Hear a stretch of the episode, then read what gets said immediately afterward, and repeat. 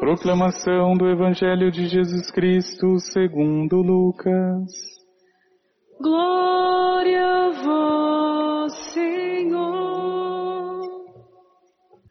Naquele tempo, no sexto mês, o anjo Gabriel foi enviado por Deus a uma cidade da Galiléia chamada Nazaré, a uma virgem prometida em casamento a um homem chamado José.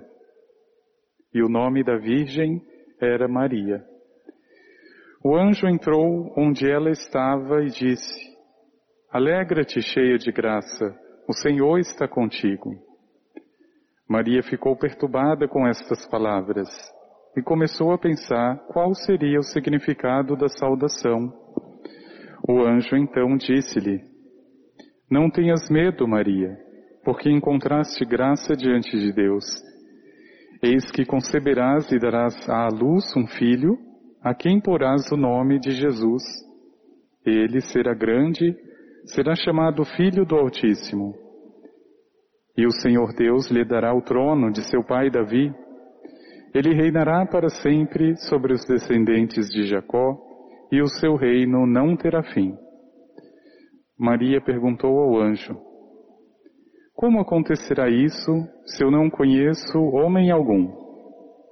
O anjo respondeu: O Espírito virá sobre ti, e o poder do Altíssimo te cobrirá com sua sombra. Por isso, o menino que vai nascer será chamado Santo, Filho de Deus. Também Isabel, tua parenta, concebeu um filho na velhice. Este já é o sexto mês daquela que era considerada estéril, porque para Deus nada é impossível. Maria então disse, Eis aqui a serva do Senhor, faça-se em mim segundo a tua palavra. E o anjo retirou-se. Palavra da salvação.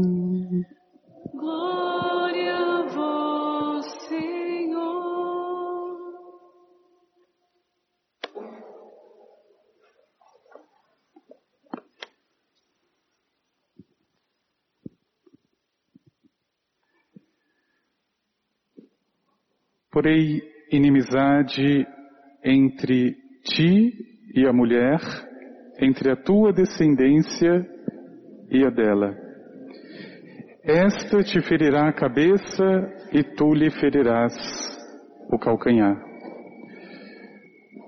O Antigo Testamento está repleto de imagens e de símbolos, dos quais Maria é o símbolo eminente, tanto do Antigo quanto do Novo Testamento.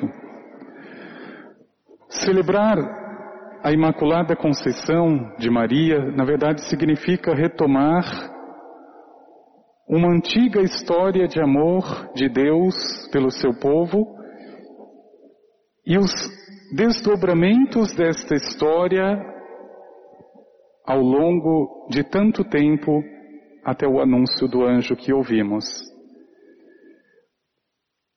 Um plano voltado à fidelidade de Deus, mas ao mesmo tempo também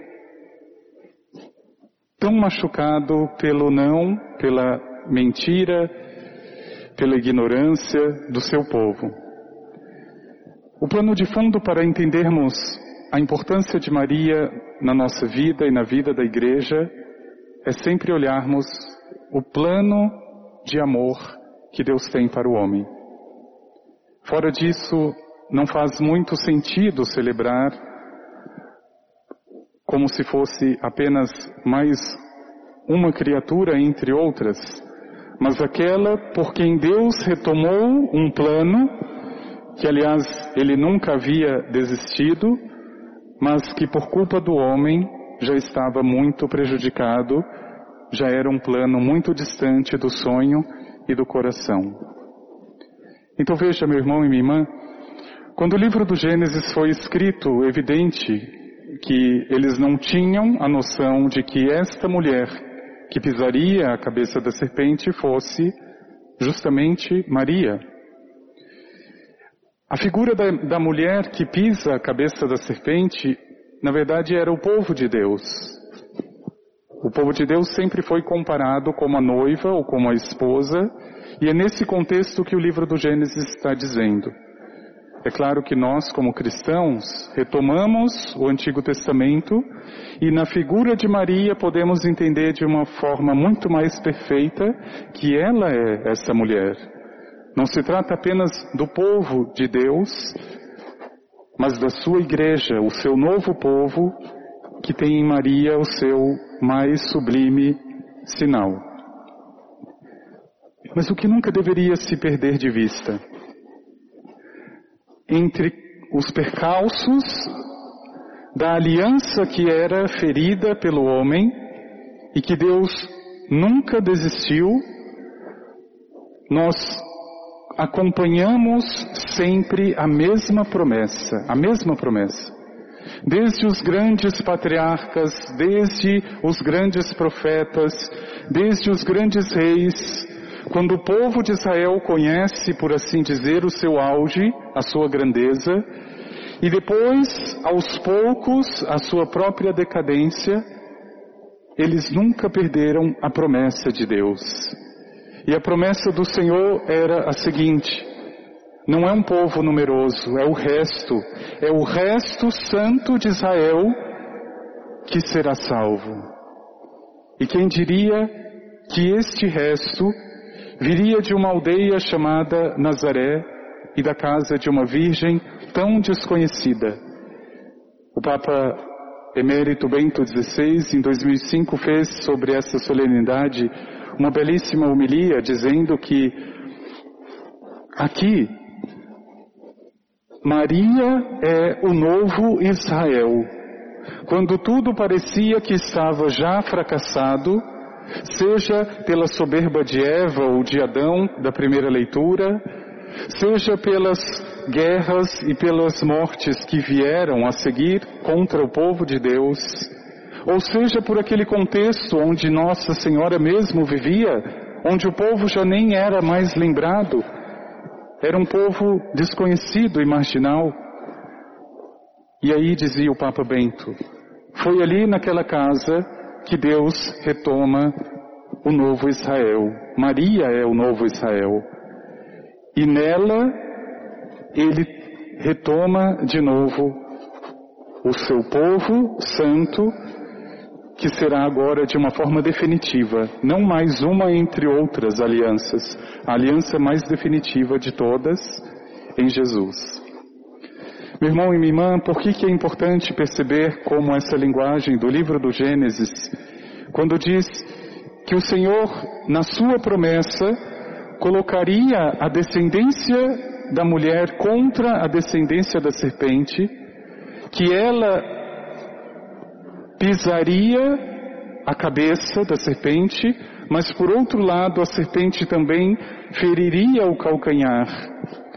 Porque é evidente que também hoje em nosso meio, como povo de Deus, como imagem deste novo Israel, também somos atacados no calcanhar. Claro que muitas vezes por negligência própria, pela facilidade com o pecado, pela nossa soberba, mas veja que a promessa ainda é a mesma de sempre. Tu pode ferir o calcanhar, mas ela vai pisar a cabeça, ou seja, a igreja, o povo de Deus, como Maria, pode até ser ferido, pode até ser traído, mas, como diz a própria aparição de Nossa Senhora, o meu coração imaculado triunfará. Então veja, meu irmão e minha irmã, como nós precisamos prestar atenção de qual descendência o Gênesis está falando e ao mesmo tempo de que descendência nós viemos. Infelizmente, não é de hoje que os cristãos Iludidos talvez pelas tentações da facilidade, perdem essa grandeza do plano, essa certeza de que em Maria Deus retoma as antigas promessas feitas e a cumpre de uma forma muito perfeita. O Papa Bento também lembrava, quando olhamos para Maria, nós estamos contemplando a beleza de um coração e de uma vida pura, como Deus espera, e não de uma tentação de uma vida medíocre que vai sendo construída ou que vai sendo negociada com o pecado, marcada pelo pecado. Por isso que o coração de Nossa Senhora, tão pleno e tão cheio de graça, desperta ainda hoje o ódio da serpente e não é difícil saber porquê. O horror que o demônio tem, a mãe de Deus, é porque pela primeira vez na história, um anjo foi derrotado por uma criatura. O ódio que se levanta contra a igreja, imagem de Maria, é o mesmo que ele tem contra a mãe de Deus. Porque pela primeira vez este anjo decaído foi derrotado não por outro anjo, mas por uma criatura, a mais perfeita delas, mas ainda assim uma criatura. Por isso, meu irmão e minha irmã, quando olhamos para Nossa Senhora, como nos diz o Papa, devemos ter muito claro, muita clareza, qual é a minha descendência. O Senhor, na sua promessa, havia dito: Eu porei inimizade entre a tua descendência, serpente, demônio, e a descendência dela, deste povo novo, de Nossa Senhora. É muito estranho, meu irmão e minha irmã, quando na tua vida você não consegue mais distinguir aquilo que é mal e começa a assumir para a própria vida como se fosse um bem. Isso denota a quebra da aliança e ao mesmo tempo o esquecimento desta antiga promessa e sempre nova de que não dá para ser amigo da serpente, não dá para ser amigo do demônio. Não tem como partilhar a mesa da vida e a mesa da morte. Não tem como divergir daquilo que é de Deus e adotar para a própria história aquilo que vem do inimigo. Por isso pede, meu irmão e minha irmã, no teu coração, que a exemplo da Mãe de Deus, que no coração com certeza acolheu e sentiu o cumprimento perfeito da promessa, seja também no teu coração o retomar, a partir de Maria, da sua Imaculada Conceição, essa grande promessa de Deus para todos, de que até podemos ser marcados, feridos no nosso calcanhar, mas que a sua igreja e nela a Virgem Maria pisará todo o mal, todo o demônio e todas as maldades do mundo. Vamos pedir ao Senhor.